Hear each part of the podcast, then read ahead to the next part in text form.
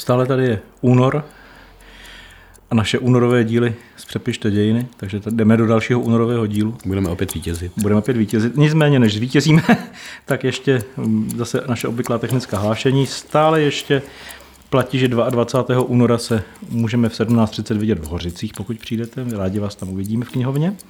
No a 25. února nás můžete, vy, co jste si koupili lístky, vidět v Rock Café.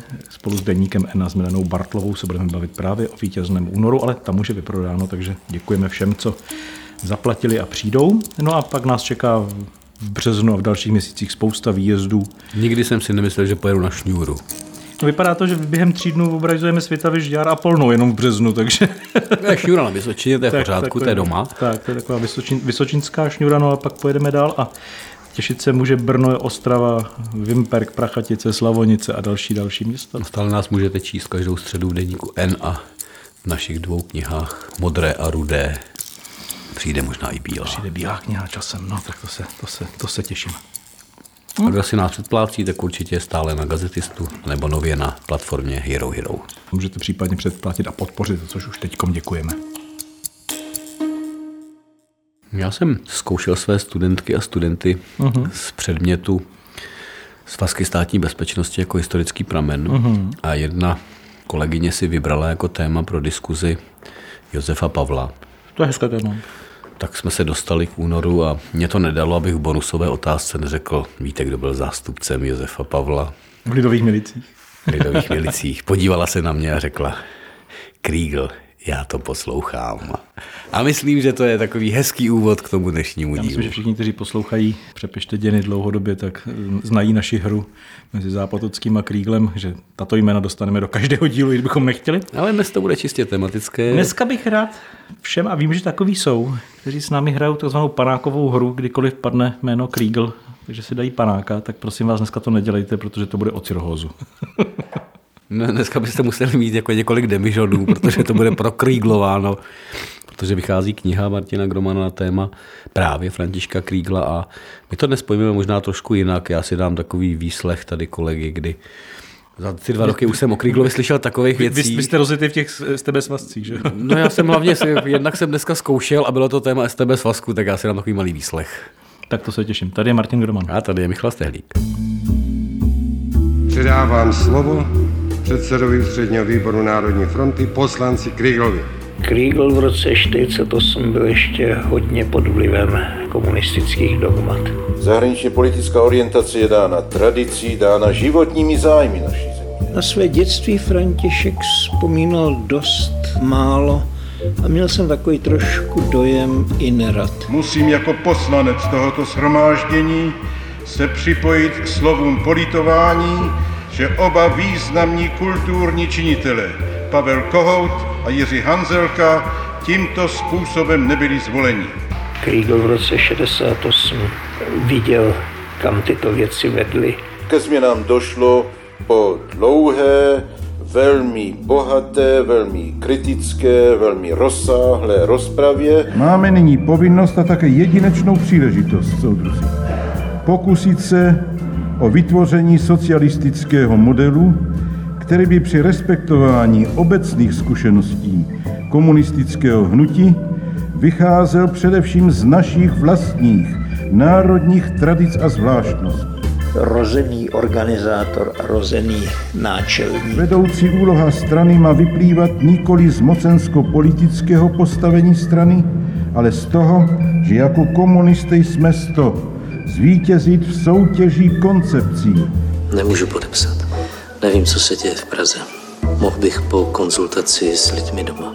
Nesmíte podepsat, nemáte mandát. Případ doktora Františka Krígla byl stejně nebezpečným útokem proti zahraniční politice státu a proti životním zájmům národů naší země.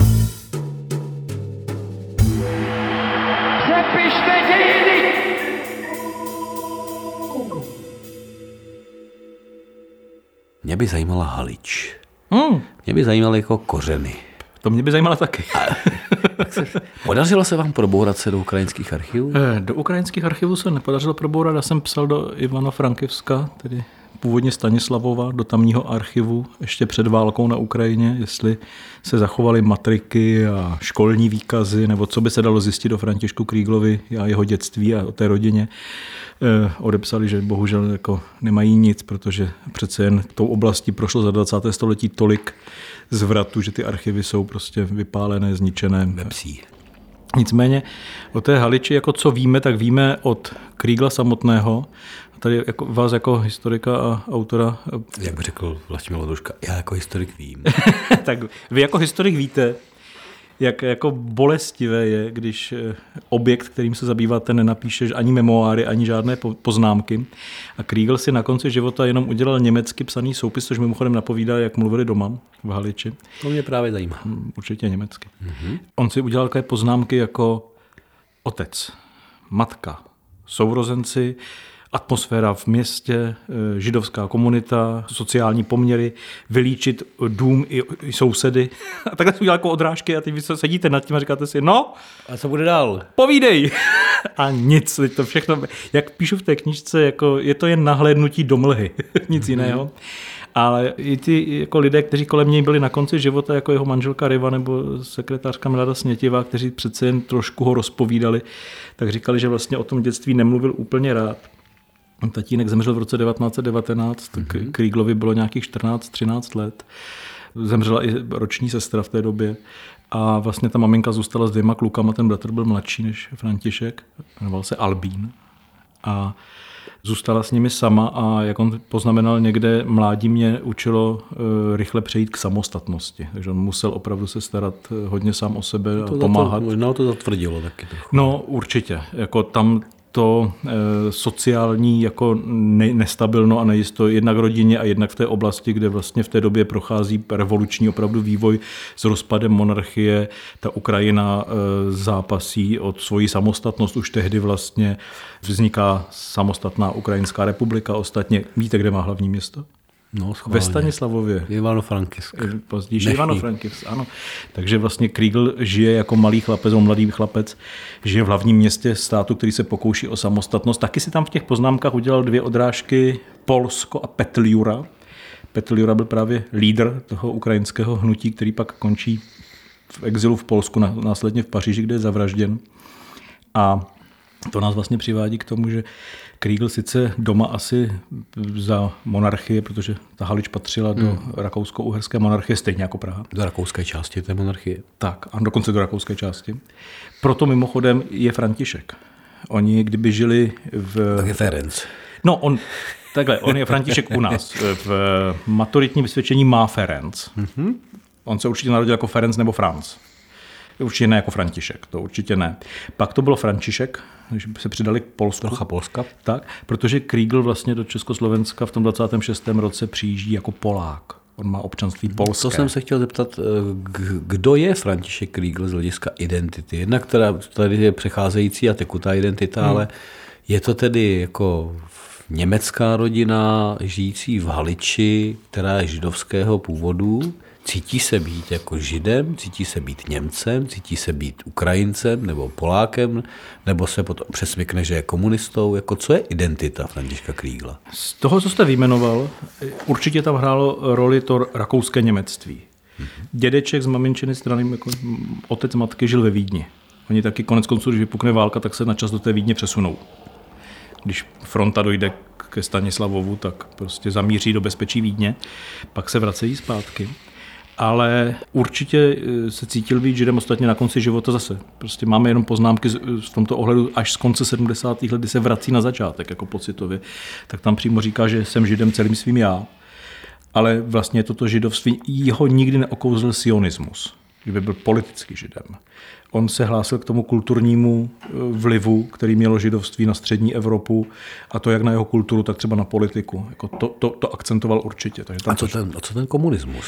Komunismus je zajímavý, protože spousta těch lidí, které my vlastně známe z, právě z oblasti té Haliče, kteří pak po roce 18-19 odcházejí a jdou do západní Evropy z jejich pohledu, teda z našeho do střední často, tak eh, mnozí z nich přicházejí jako levicově smýšlející, protože ta sociální nestabilita tam prostě hrála roli a ta představa sociálně spravedlivé společnosti v nich rezonovala ve všech určitě, no v mnohých.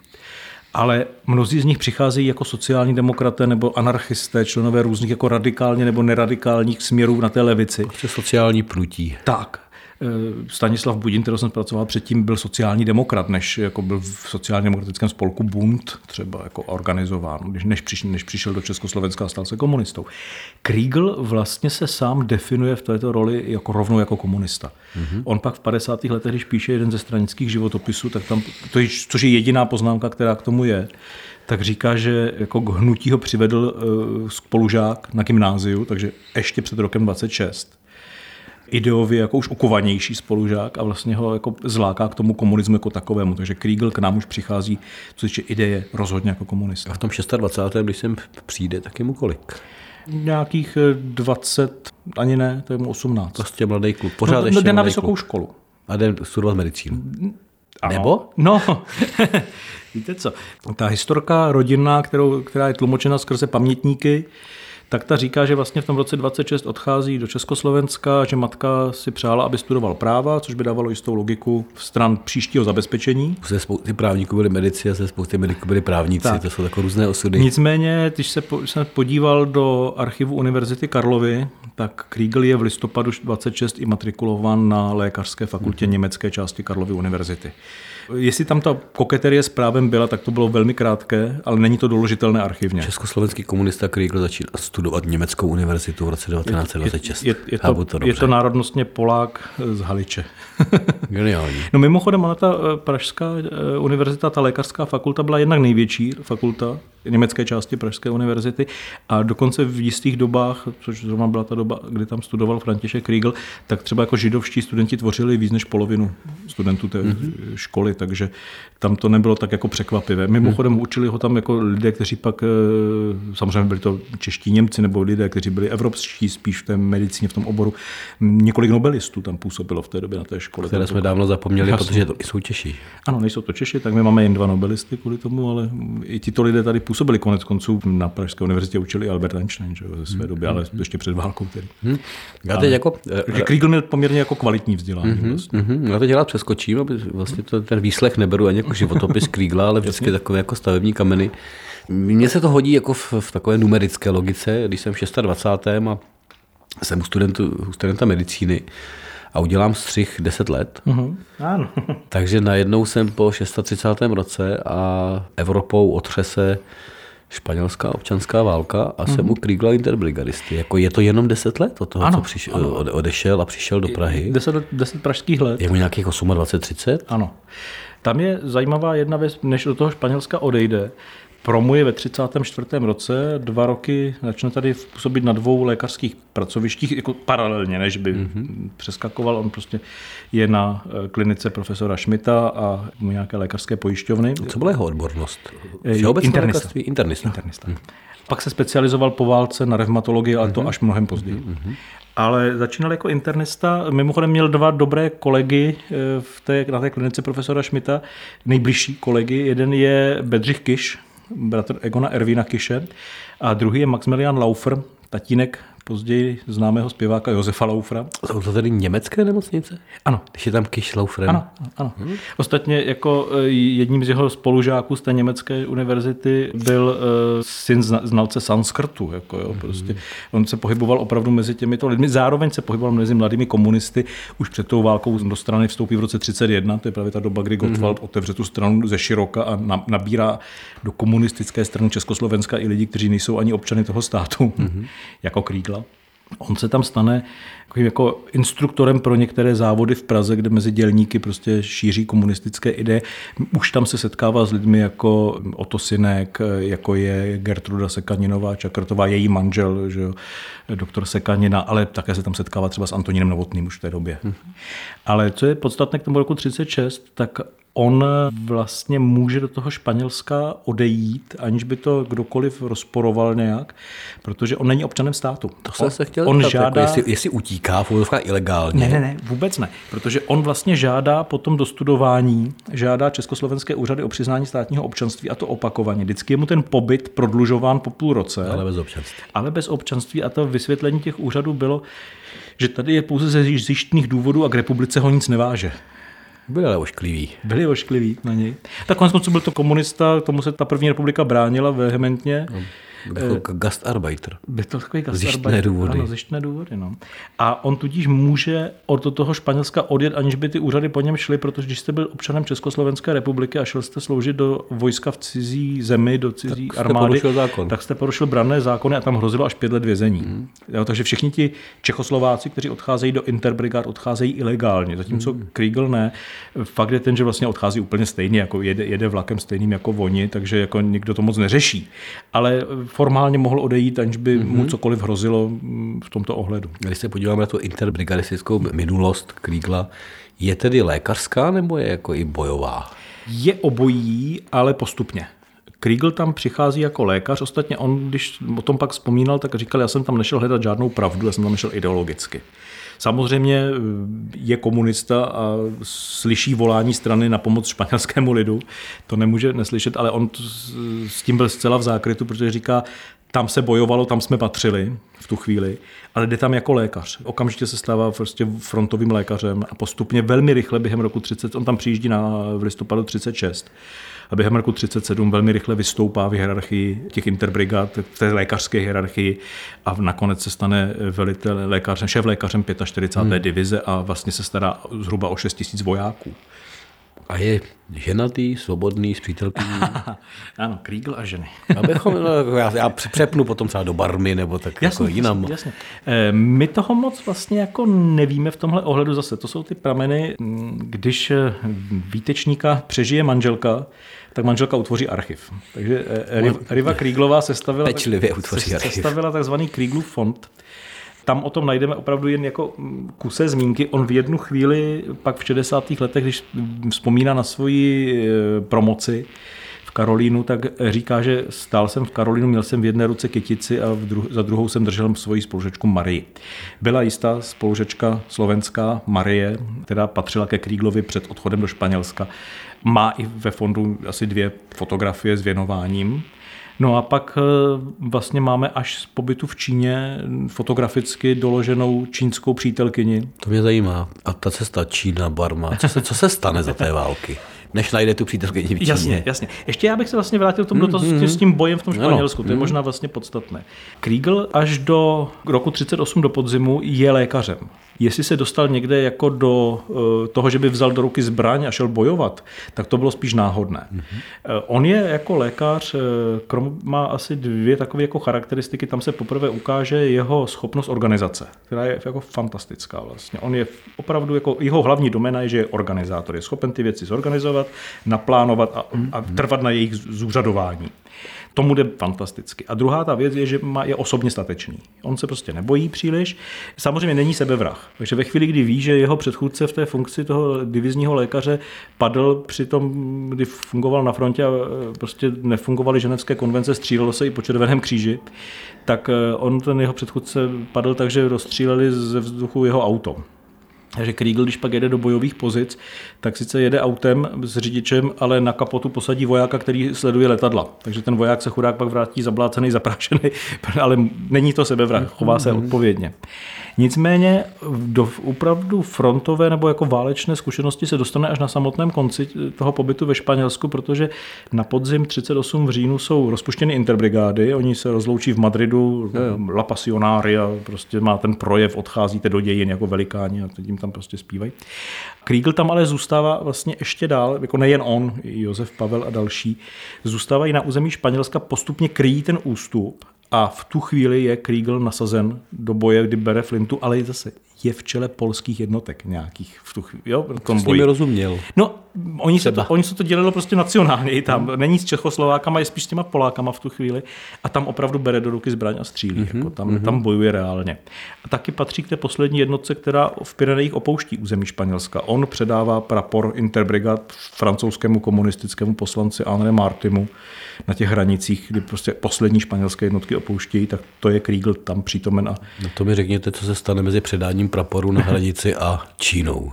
Kudy? stane, stane se francouzský koncentrák. Oni je ve Francii pak zavřeli do několika koncentračních táborů. Kriegel projde tábory San Cyprien a Gers, kde je postupně vězně ty podmínky musely být strašlivé. Tam se dostává do střetu i s komunistickýma jako organizacemi, protože oni tvrdí tak ideologicky, že jako že lékař, tak se tam má postarat o zdravotní službu, ale oni nemají ani jako baráky ze začátku, oni jsou jenom oplocení na pláži a hlídá je marokánská jízda a nesmí nikam. A on říká, jak tady mám dělat medicínu, už nemáme vybavení, musíme francouze požádat, aby nám něco dali a pak můžeme dělat medicínu. Tak oni říkají, že je diverzant a že se zříkává své práce, což je rozpor mezi ideou a praktickým životem. A on v tom 39. roce eh, využije nabídky eh, Norského červeného kříže, který tam přijede a hledá lékaře, kteří mají bojovou zkušenost a hledají je na službu v Číně, eh, v boji čínského lidu proti Japoncům. To jeho to vede zase jako ten boj Číňanů proti Japoncům? Co je ten důvod? Ano, ano, on to vidí stejně. Prostě mm-hmm. tenhle motiv ostatně jako my interbrigadisté pomáháme zachránit svět před nacismem, fašismem a všemi těmito diktaturami ve jménu své diktatury budoucí, tak ten se mu tam jako propisuje mnohokrát v tom životě. Potká ho to ještě znovu, potom v únoru 48 potká ho to na Kubě v době karibské krize, kdy to vidí stejným způsobem stále. A jako dobrý lid, který bojuje proti zlu, to, je- to je motiv, který ho fascinuje. Ale zároveň myslím, že v tom odchodu do té Číny je kus pragmatismu, protože když se podíváte, co ti interbrigadisté, kteří jsou vězněni v té Francii, vlastně pak dělají, ti českoslovenští třeba, tak co oni mají za možnost? Oni se dostanou ven v okamžiku, kdy je Francie napadena hmm. nacistickým Německem. Prostě jde se bojovat, tak uvolní postupně tyto lidi. Ty nejradikálnější komunisty tam drží nejdíl, jako Josefa Pavla, a ti pak jdou přes Afriku třeba. Jako mm-hmm. Vlastně jsou odsunuti přes legie aby sloužili spíš jako kanonenfutr, myslím. Ale mnozí z těch lidí odcházejí dovnitř Francie a ocitají se v podzemním Mhm. hnutí, jako Laco Holdoš, Arthur London a tito lidé. Mnozí z nich eh, míří zpátky do Československa ještě před vypuknutím války a po vypuknutí války buď je čeká koncentrák, nebo je čeká další exil, často v Moskvě, míří na východ a spousta z nich končí v Anglii mm-hmm. ve finále. Kriegel vlastně vidí, že všechno tohle pro něj znamená jako v tom 39. jako na dlouhý lokte. Není to jistý, co se stane, on to neví. Chce to jistý, chce to rychle. On chce prostě něco, a kde bude okamžitě platný.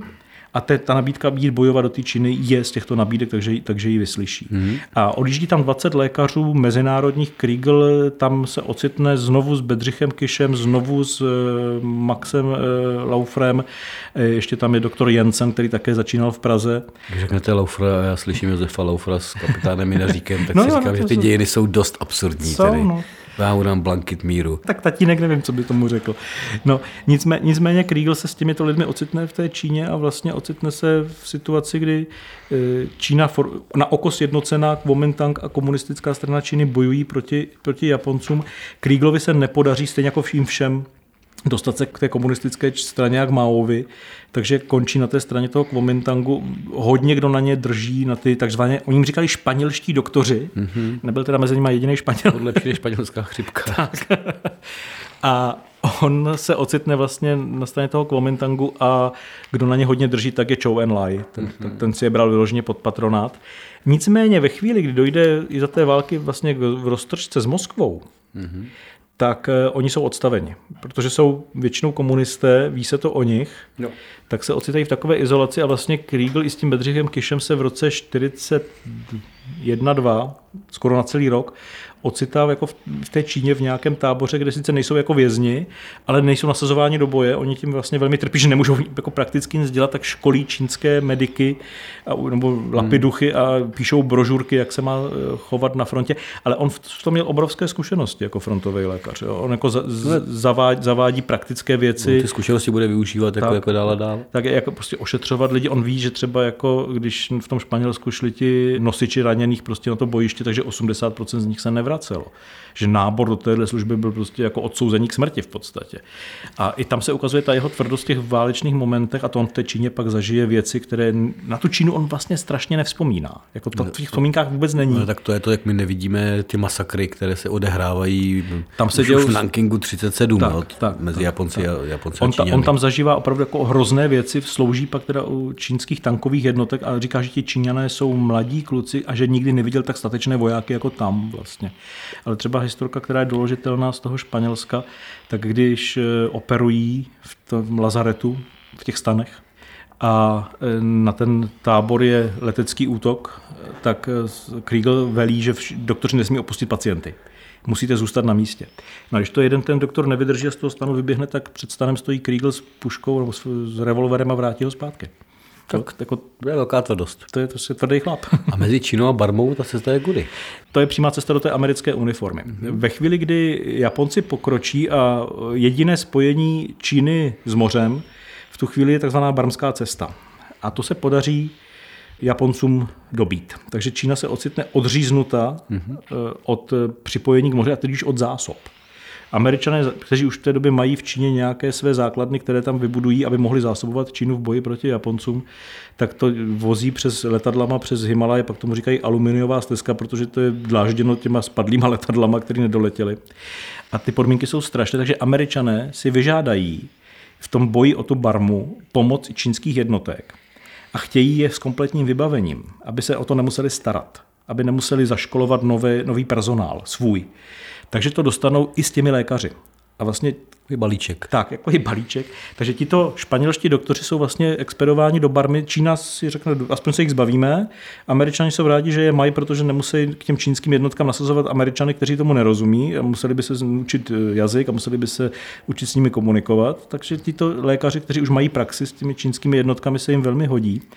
A tam je zajímavé, že vlastně, když Kriegel slouží pak eh, 43 až 45 eh, vlastně jako smluvní lékař americké armády, on pak říkal, že byl v americké armádě. Nebyl, To může být škraloup pro 50 No, let. on přijede v americké uniformě, že jo, do Evropy, takže Česko, samozřejmě Československý komunista německo-židovského původu z Haliče v americké uniformě. Uniformě. To už samo o sobě. Jako, to chcete prostě v roce chcete. 45 takhle stát na hlavním nádraží v Praze, že jo? S, s několika pytlema s oblečením a se suvenýrama z války. Zajímavé je, že ti američtí velící důstojníci, kterých tam bylo poměrně dost, které on vystřídá, vystavují průběžně, když opouští tu jednotku, vystavují dobrozdání. Všichni ho chválí za jeho odvahu, za jeho pracovitost, dokonce jsou vám věty, jako kdyby v budoucnu byla šance, abych mohl spolupracovat s doktorem Krieglem, velmi bych to uvítal a tak dále. A je tam třeba jako doložená věc, kdy jako v tankové bitvě někde v té Barmě nebo v tom Asamu, jako sloužil těch čínských jednotek, takže prostě během té bitvy sám zaopatřil, prostě postaral se o 50 raněných vojáků přímo na tom bojišti. To bylo trošku na jiný film než o 68. No jasně, no. To by dneska američani natočili jako na prostýho hrdinu, který jde do té linie. Jasně, zároveň by to trošku byl takový Forrest Gump vlastně, jako člověk, který byl všude, všude. u všeho, jako trošku, ne? Tak když byl už Mimochodem, mimochodem, on pak Jiří Mucha, když tam jede do té oblasti psát reportáž, tak se vrátí a napíše knížku o Barmě a Číně a Indii, nebo o Barmě a Indii za druhé světové války a má tam kapitolu, že Čechoslováka najdete všude. A říká jako, je tady známý československý doktor, eh, který proslul svojí odvahou, eh, je to evidentně Kriegel, a říká, zkoušel, jestli je řek, na Sampanu zkoušel, jestli je řeka splavná, nebyla. No, Cimomalovská cesta tudy ne, přátelé. Tak já jako uh, i v rámci času uh, přepnu na únor 48, ale možná ne na únor, ale to je taková ta taky námi opakovaná teze Kriegel v lidových milicích, Kriegel jako zástupce Josefa Pavla. Jak to vidí Kriegel před únorem 48? Ono se to tu vždycky, revoluci. Jasně, ono se to vždycky zpětně vykládá, takže je to hrdina roku 68, ale padou roku 48. Že? To je prostě jako dobro a zlo. Chcete jednoduchou tezi, máte jí mít. Tak, přesně. máte jí mít, eh, jako by to nepatřilo do jednoho života, jako by to jedno druhé popíralo. Rozporuplné, nebo ne? Ne, je to logické. to je na tom, na tom právě to vlastně jako lákavé a dramatické na, tom, na těchto těch osudech, protože Vemte si, že vlastně tito lidé na, ve 30. letech uvěří v to, že sociálně spravedlivou společnost přinese komunismus. Můžeme s tím nesouhlasit, ale jako oni to takhle viděli.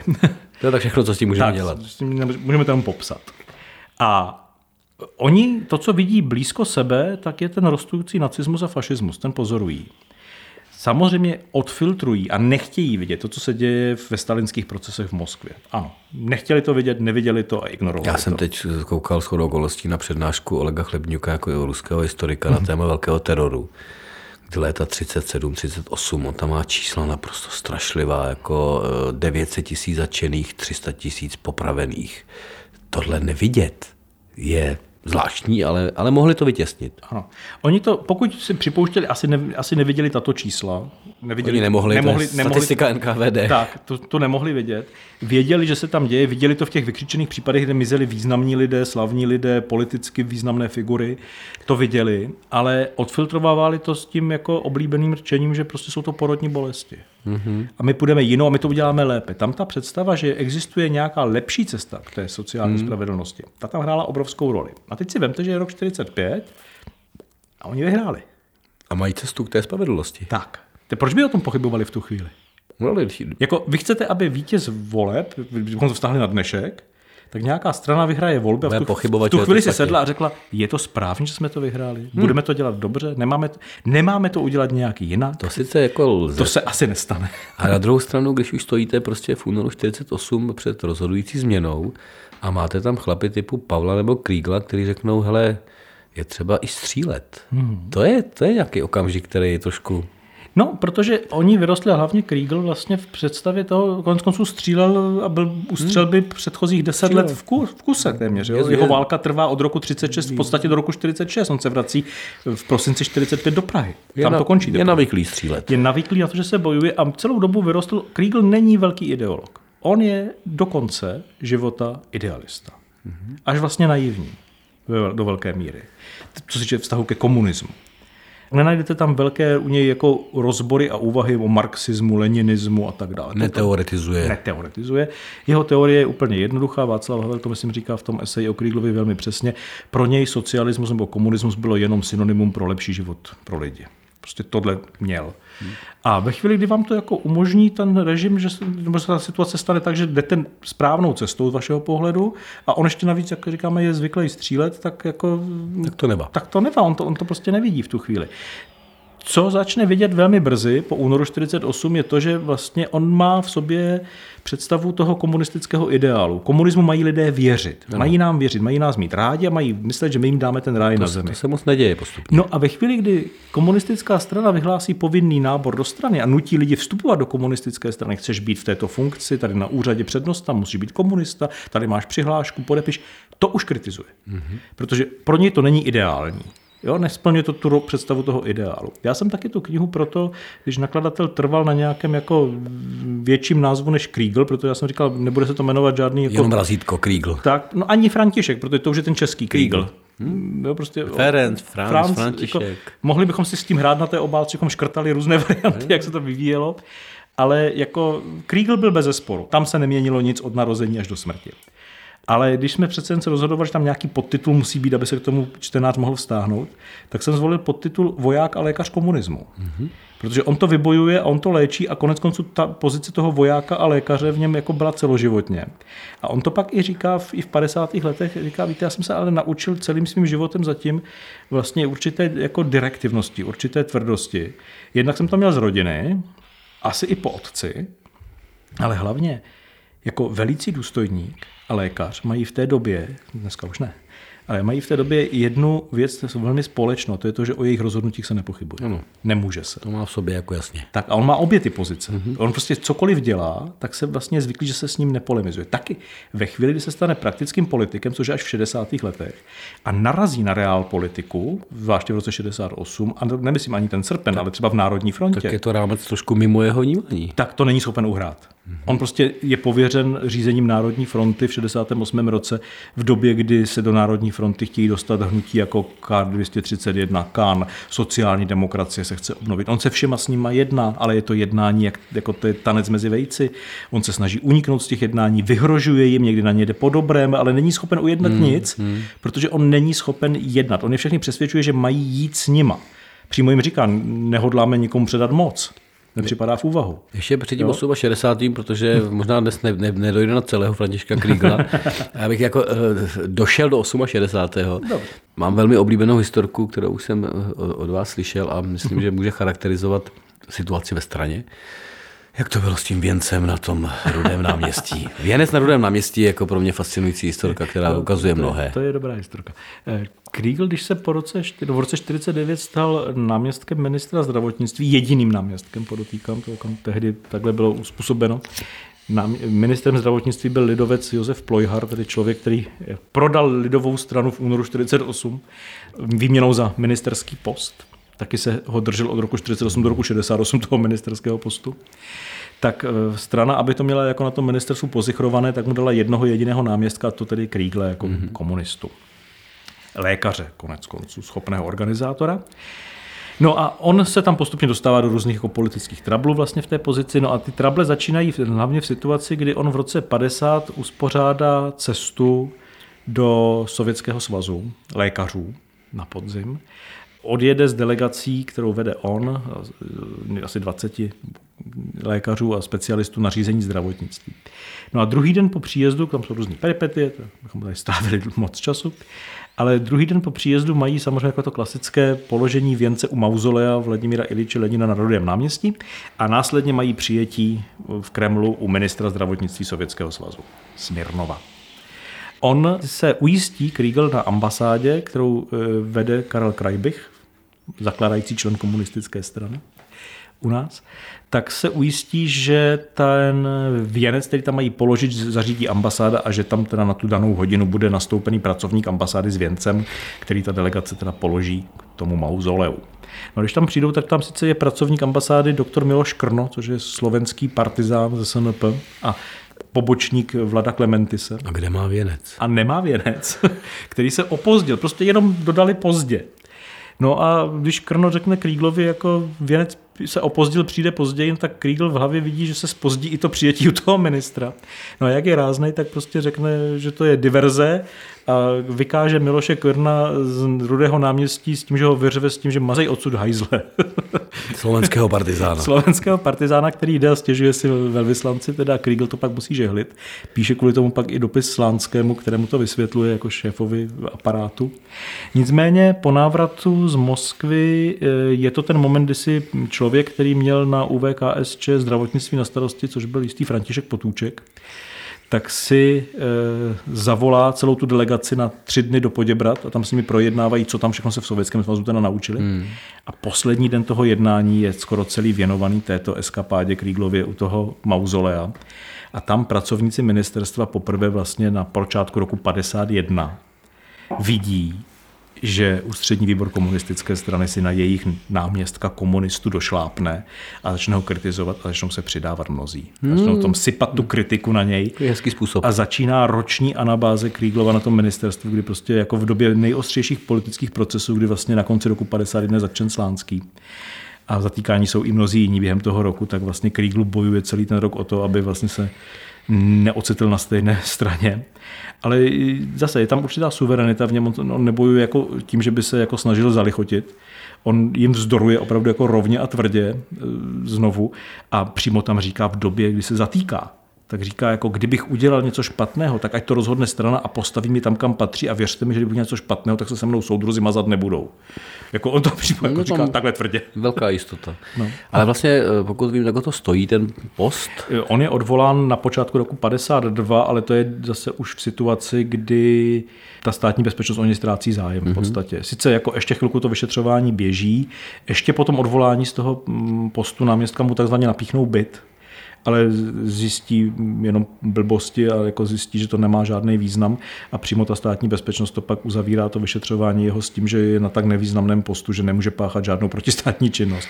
Ale pokusili se ho tam navléknout do toho procesu hmm. s pomocí různých i jako nesmyslných věcí, jako že tady rozpoutává bakteriální válku, nebo že zabil Hedu Sinkovou, jako jsou zajímavé konstrukce. straničku, političku komunistické strany, a tak, která spáchala sebevraždu tedy.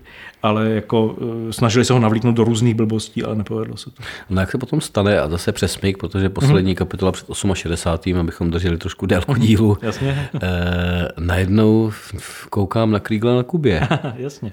No. Má to logiku možná to té španělštiny, Určitě, možná, určitě, určitě. ale vlastně najednou se ocitá v kubánské revoluci, v další revoluci. Eh, ta revoluce už nějakou dobu běží od konce 50. let a vlastně je to ta doba, kdy američané začnou tlačit na Kubu hospodářskýma sankcema, no a Castro se přimyká více k východnímu bloku a k Moskvě. S tím souvisí tím, že vlastně ten sovětský blok pomáhá Kubě a posílá tam nejen peníze, nejen potraviny, nejen další materiál, ale také specialisty. Z Československa jsou taky vyžádáni lidé, postupně jich tam jsou desítky těch poradců. My asi nejznámějšího máme Valtra Komárka, ale ten tam přijíždí až po té, co Kriegel jako v 63. odjíždí z Kuby, střídají. Nezažili se spolu na Kubě. A Kriegel vlastně je jako pravděpodobně Antonínem Novotným vybrán jako zdravotnický poradce, který odjíždí na Vánoce 1960 na Kubu. Ta španělština samozřejmě hrála roli, ale jak se velmi záhy ukázalo, nejen ta španělština. On vlastně přijíždí v situaci, kdy má reorganizovat kubánské zdravotnictví a ten požadavek vlastně byl, aby to bylo zdravotnictví, které je mnohem víc než zvyklosti Latinské Ameriky. Tehdejší bude připomínat spíš zdravotnický systém východní Evropy. Takže co tam zvládne vůbec jako poradce? On během těch tří let tam zvládne jako velký kus práce. On tam vlastně jednak, eh, jako mm, Kuba má problém v tom, že je eh, Havana a je zbytek. A jak říká Kriegel v těch poznámkách i v dopisech třeba Antoní Novotnému, venkov nemá materiálně nic. Takže on tam třeba jako iniciuje to, že tam vzniká spousta malých nemocnic v těch regionech eh, o 20 lůžkách, ale říká, to je v místech, kde když někdo onemocněl, tak nezbývalo než doufat, protože i cesta k silnici, kde by ho vzalo nějaké auto do města, znamenala prostě desítky kilometrů poutě pro nemocného člověka, takže by to takže, smrt. Takže smrt. Takže jako tohle tam dělá, obnoví vlastně lékařské vzdělávání. Nezapomeňme, že po Kastrově revoluci na Kubě dvě třetiny lékařů během několika let opustí Kubu protože prostě se jim nechce žít v komunistickém státě a jsou zvyklí na soukromé podnikání. Takže staví kubánské zdravotnictví? Úplně. Zakládá lékařské fakulty, odborné časopisy, zavádí organizaci toho ministerstva. Jo, tam prostě byla situace, Kastrův režim fungoval na osobní direktivě v podstatě a on do toho vnáší systém vůbec fungování státu. Taky na to nadává, protože říká, tady ještě není ani parlament, ten Castro všechno rozhoduje sám, to takhle nejde dělat dlouhodobě. A on vlastně přijíždí jako okouzlen tou revolucí a ty první poznámky jsou takové jako e, jsme znovu v únoru 48, píše Novotnému. To je stejné jako u nás. Znovu v těch lidech, v těch mladých bojovnících vidí ty interbrigády. No ale odjíždí zcela v deziluzi, kdy Kastra označuje za člověka budujícího kult osobnosti, e, člověka, který je na opiátech, člověka, který to hospodářství přivede vlastně během několika let ke krachu v podstatě. Takže odjíždí jako kritik toho systému. Znovu se to nepovedlo. Dobrý kubánský lid chtěl něco dobrého a zase, a zase špatní, zase už to špatní vůdci to nedopadlo. Ale proč jsme mluvili o té španělštině, že to nebyla jenom ona? On s tímhle vším přijíždí a začíná to dělat na začátku roku 60, ale, 61. Ale okamžitě do toho přijde vylodění v zátoce svíní a přijde obrana válka. válka a Kriegel v tu chvíli pomáhá těm Kubáncům nejen se založením zdravotní služby na no, válečném stavu, válku. ale on jim pomáhá i s tím, kde mají být v ulicích měst rozmístěny kulometná hnízda, kde má být polní nemocnice. On vlastně se jim jako najednou, říká, on to sám říká, tady se ukázala výhoda, kdy velmi ke mně získali důvěru v tom, že vlastně jsem jim byl ochoten a schopen pomoci nejen tím, že jsem jim rozuměl, ale měl jsem zkušenosti z fronty, které oni neměli. Dokonale. Takže lepšího poradce si v tu chvíli jako nemohli přát vlastně. No, myslím, že jsme v 60. letech, eh, je to spíše první díl Kríglově než Kríglovský díl. A eh, možná bychom mohli spíše navázat speciálním bonusem 68. roku a Krígla v 68. Pokud chcete Krígla v roce 68, tak pojďte s námi do bonusu na Gazetistu nebo na Hero Hero. Pokud jste poslouchali až sem, tak vás obdivuju a děkujeme za to. Tak, díky moc.